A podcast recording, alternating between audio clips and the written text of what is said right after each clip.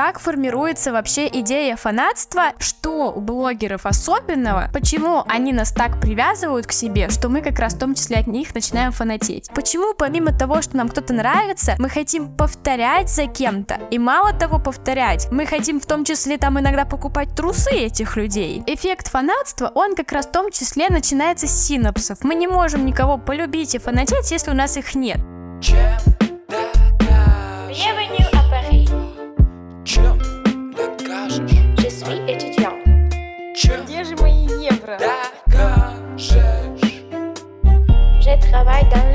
marketing et agence à Paris.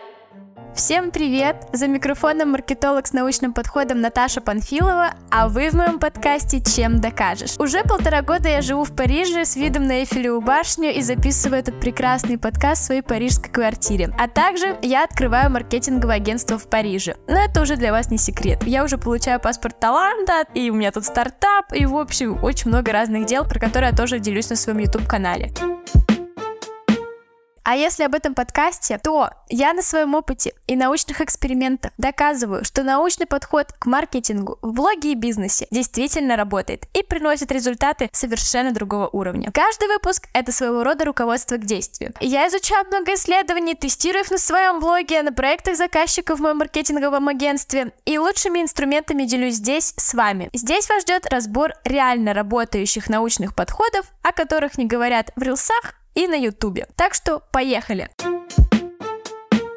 Я сегодня расскажу вам о том, как формируются крепкие нейронные связи, что такое синапсы, из-за которых мы испытываем сильное чувство, эмоциональную привязанность к блогерам, певцам, музыкантам, артистам и другим любым людям, даже к нашим друзьям. Мы с вами еще также разберем, почему срачки мировых брендов, батлы между блогерами заставляют вообще нас делать выбор, из-за которых мы влюбляемся и в том числе хотим фанатеть дальше по человеку или компании, которая участвует в какой-то, на первый взгляд, сомнительной заварушке. Что же происходит? Какое место в том числе занимает фанатство в политических выборах? Потому что, да-да, это все одна и та же тема, это все безумно сильно взаимосвязано. И причем здесь еще мимикрия. Почему помимо того, что нам кто-то нравится, мы хотим повторять за кем-то? И мало того повторять, мы хотим в том числе там иногда покупать трусы этих людей. Так что мы сегодня поговорим обязательно даже про трусы. Почему люди способны даже на такое что-то странное? Им что, своих трусов недостаточно? Зачем им трусы еще у любимого блогера? Кстати, я уже жду. Я не помню, в блоге кто-то продавал когда-нибудь свои трусы или нет. Один раз я увидела, как вы не представляете, как продают очень-очень неэтичную вещь. Я даже не знаю, как я могу это назвать. Один блогер за деньги продавал койтес с ним, то есть совокупление, но оральное совокупление, то есть очень странную вещь. То есть блогер продавал это, и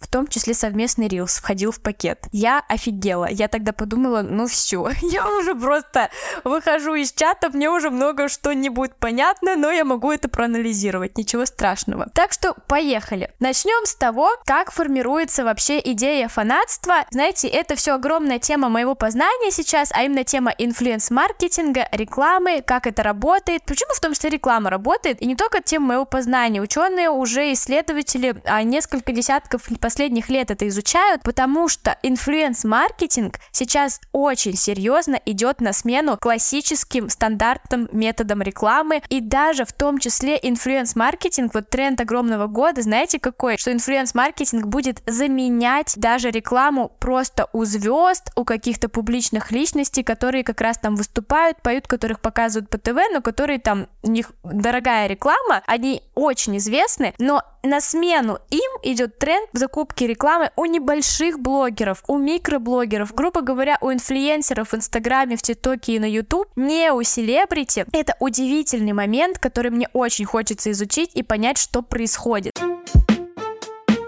Итак, чтобы разобраться в нейронауке рекламе, давайте уделим буквально две минутки нейробиологии и откуда все начинается, чтобы каждый из нас, в том числе раз и навсегда осознал, что реклама, как и другие способы продвижения и маркетинга в том числе, не могут никуда идти без науки, и они все держатся на научных познаниях, исследованиях, экспериментах. В первую очередь потому, что нам важно и нужно понимать, как работает человеческий мозг-то вообще. Почему как раз-таки мы хотим фанатеть от кого кого-то, чтобы это знание использовать в своих целях. Небольшая предыстория не от нейробиолога, но от человека, который проконсультировался специально с нейробиологом по этому вопросу, чтобы вам не приносить недостоверную информацию. Это важно. У меня же есть отдел исследований, где теперь работают и нейробиологи, и маркетологи, и социологи, и вместе мы как раз создаем интересные знания, которые в совокупности нам дают общее понимание того, что происходит в индустрии. Как, например, сейчас мы исследуем тему инфлюенс-маркетинга для создания сильного продукта на эту тему. Итак, человеческий мозг состоит из миллиарда нейронов. Мы это должны понимать. Каждый из которых связан с тысячей других. И точка, где два нейрона вступают в контакт, называется синапсом, который можно понимать как единицу памяти. То есть, когда мы что-то запоминаем, маленькое, крошечное, какую-то ассоциацию, цвет, лицо человека, вот это все не просто так создается, за этим всем стоит синапсы. И благодаря именно синапсам наша память работает как долгосрочная и краткосрочная. Когда синапсов меньше, информация уходит в краткосрочную память, где синапсы быстро стираются, исчезаются, и мы забываем просто информацию. Но если их большее количество, и мы постоянно с чем-то сталкиваемся, что только укрепляет синапсы, синапс с каким-то фактом, человеком или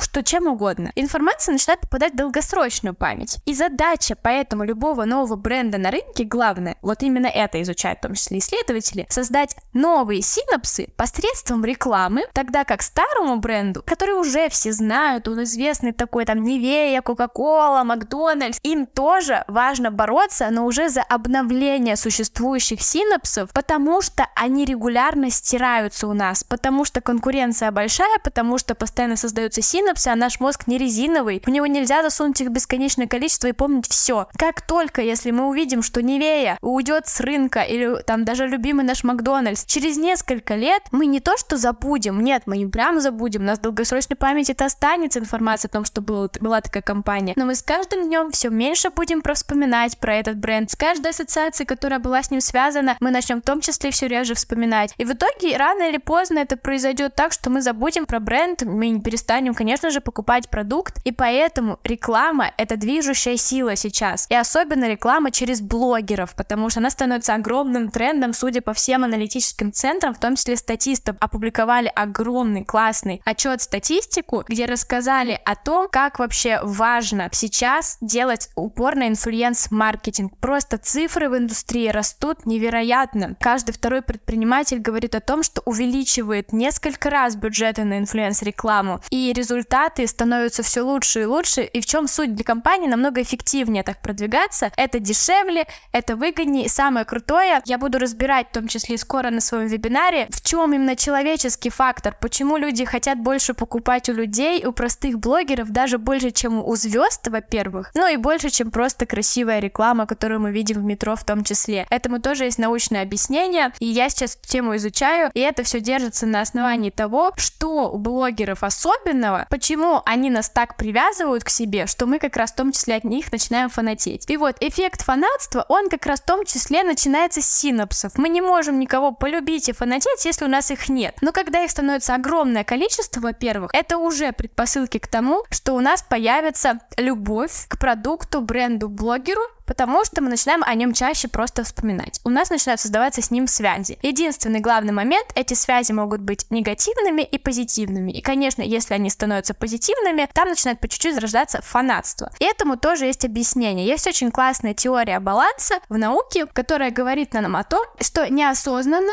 мы ко всему с чем не сталкивались раньше, у нас нейтральное отношение. Называется, прям его ставят под знак ноль. Есть вещи, к которым мы относимся положительно, и люди особенно. К людям чаще всего мы можем испытать положительное отношение. Например, как раз наши любимые блогеры. И к ним у нас отношение положительное под знаком плюс. Так вот, если блогер берет какой-то объект, а у блогера знак плюс, и он берет просто объект со знаком ноль для нас и начинает его любить и про него рассказывать, и мы просто видим этот объект рядом с блогером, мы начинаем автоматически, неосознанно испытывать положительное отношение к этому объекту. Потому что мы видим, что человек, которому доверяем мы, доверяет чему-то этому еще. И таким образом нам проще принять решение в пользу уже этого объекта, который посоветовал тот, кого мы уважаем, любим и с кем у нас уже созданы крепкие связи. По такому же принципу супер хорошо работает сарафанное радио. И этот принцип, эта теория лучше всего доказывает важность рекламы, продвижения и количество набора касаний в том числе. Потому что чем чаще мы видим вас с теми, кто нам нравится, мы начинаем испытывать неосознанно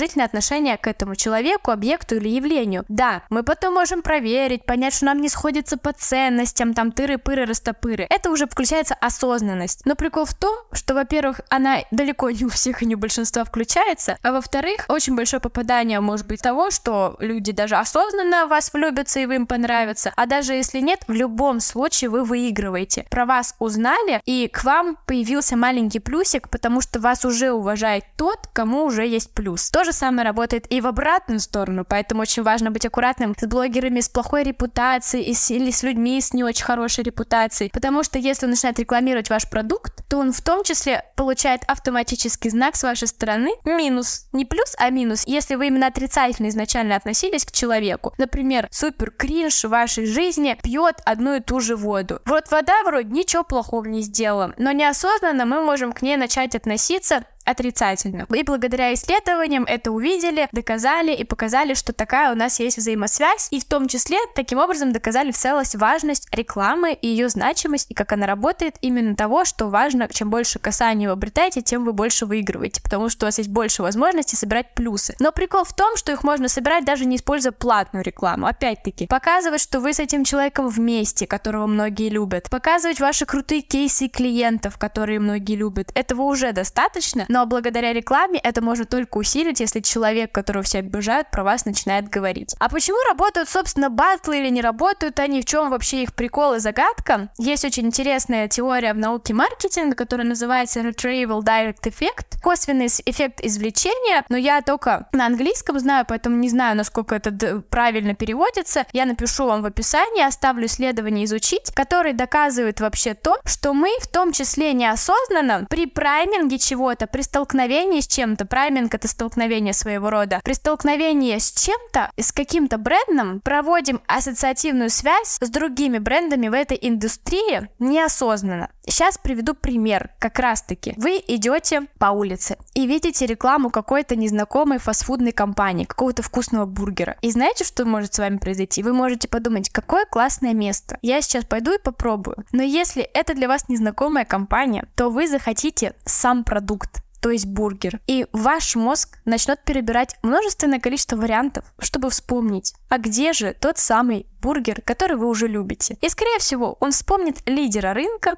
с большей вероятностью это, например, Макдональдс. И вы автоматически идете именно туда. Итого, вы увидели рекламную кампанию вообще другого бренда и пошли к лидеру индустрии покупать продукт. И этот феномен косвенного эффекта извлечения говорит о том, что с каждой рекламы компании в одной индустрии всегда выигрывает конкурент покрупнее в этой же индустрии. То есть, грубо говоря, когда Саша Митрошина плодит своих конкурентов, на наш взгляд, и учит людей блогингу, нам кажется, Саша, ну нафига ты это делаешь? Ты можешь вести одна блог как крошиха, они потом вот начнут делать свои, заберут твою аудиторию, твое внимание от тебя. Что ты делаешь? А благодаря тому, что эти тысячи людей потом начинают вести свои блоги и показывать другим людям важность блогинга, идут в итоге многие покупать основной продукт по блогингу к Саше. И она с этого только выигрывает. Так она раскачивает индустрию и конкурентов, которые в итоге к ней приводят клиентов. Не всех, но огромный процент людей. И из-за этого именно эффекта очень хорошо работают батлы, челленджи и так далее. Потому что, во-первых, в батле участвуют чаще всего две или несколько сторон. Мы начинаем вроде бы смотреть за двумя, и у нас происходит все равно какой-то прямой эффект, связанный с кем-то одним, кого мы больше любим, уважаем в этой индустрии. Мы начинаем его вспоминать. Именно поэтому мы также видим вообще эффективность развития конкурентности. Конкуренты нужны. И если вдруг вы сейчас думаете, что, блин, конкуренты это плохо, и лучше идти на голубой океан, где конкурентов мало, создавать там свой продукт, там намного сложнее как раз-таки развиваться. Потому что конкурентная среда позволяет каждому, кто в ней по чуть-чуть вырастает и появляется, в итоге приводить клиентов. Выигрывает даже кто-то маленький в индустрии. Это просто больше всего выигрывает большой конкурент. К примеру, если тот же человек увидел вот рекламу бургерной компании, которую не знает, он может вспомнить и про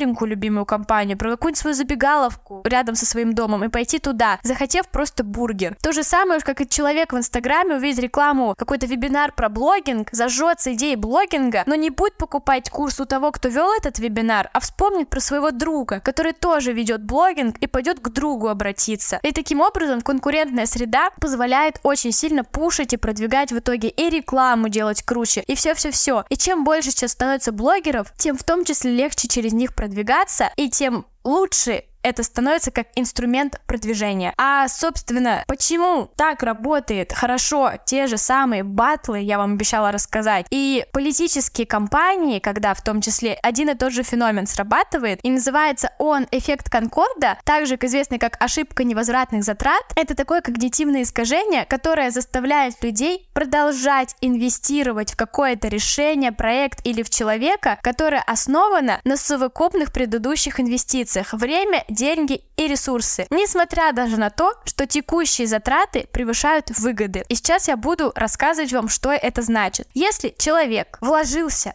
даже эмоционально, а если еще и деньгами, то вообще хана, то ему очень сложно потом от этого чего-то оторваться. Он вложил большое усилие. Например, пошел и даже поставил подпись за кандидата в президенты. Это огромное усилие, просто с точки зрения эволюции потом вынуждает человека выбирать то же самое, этот же проект, просто потому что он уже долго и давно вкладывался. Выбирать новое можно, но это как-то рационально. А мы как бы существа не самые рациональные с точки зрения эволюции. И далеко не все из нас могут взять и включить мозг и понять, блин, я в этот проект столько денег вбухал, он не работает, пойду в новый лучше создам. Нет, многие сидят и продолжают бухивать деньги в проект, который вообще-то уже не работает. Я уже эту тему поглубже пыталась вам пояснить на втором выпуске своего подкаста этого сезона про Law Version. Посмотрите, пожалуйста, если вы не смотрели. Но в чем суть? В батлах то же самое. В батлах обычно какой-то конфликт, по идее, создается и кого-то начинает поддерживать аудитория. И из-за того, что как раз аудитория вносит свою поддержку, начинает переживать за кого-то, за, за какого-то из блогеров, в этот момент создается безумное количество вообще нейронных связей и синапсов. То, что нам нужно. Именно поэтому этот инструмент так актуален. Единственное, его сейчас преподносят супер с разных сторон, в том числе батлы есть неэтичные, на мой взгляд, или какие-то бесполезные по приводу вообще всех-всех-всех на свете. Батлы — это может быть эффективный, классный способ, как как раз бургерные войны делают Макдональдс и Бургер Кинг, или как я буду разбирать на своем бесплатном вебинаре Square. Интересный вариант того, как интегрировал идею конфликта и батла вообще рекламную кампанию однажды Apple,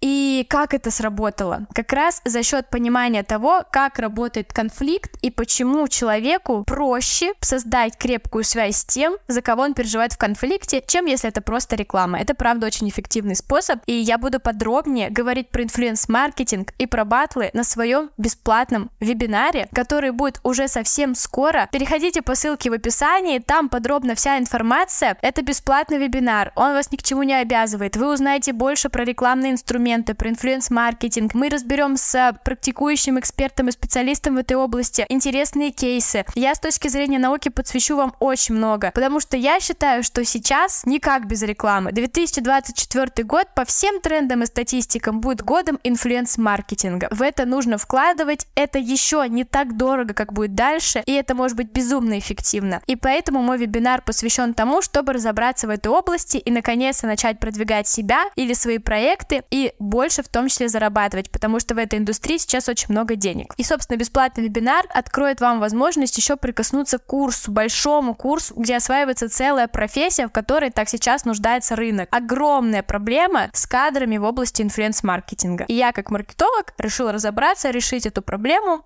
и мы делаем интересный партнерский проект. Так что приходите, послушайте, примите решение, точно что-то найдете для себя. Я хочу, чтобы у вас получилось. На этом сегодня все, дорогие мои. Спасибо вам, что были со мной. Подкаст выходит бесплатно для вас, но вы знаете, что над его созданием трудится целая прекрасная команда, поэтому знаете, что лучший знак благодарности от вас это оценка его на той площадке, где вы его слушаете. Пожалуйста, поставьте в Apple подкасты звездочки, на Яндекс Музыке сердечки и лайки на Ютубе. И обязательно оставляйте свои комментарии, потому что мы все читаем и берем благодаря вашим комментариям идеи для будущих выпусков и просто видео на Ютубе, подкастов, где я могу с вами разговаривать по душам, отвечая на ваши вопросы. Увидимся в следующем выпуске и докажем всем, что наука в маркетинге действительно работает. Пока-пока! Чем докажешь? Bienvenue à Paris. Чем докажешь? Je suis étudiant. Чем Где же мои евро? докажешь? Je travaille dans le marketing et j'ouvre une agence à Paris.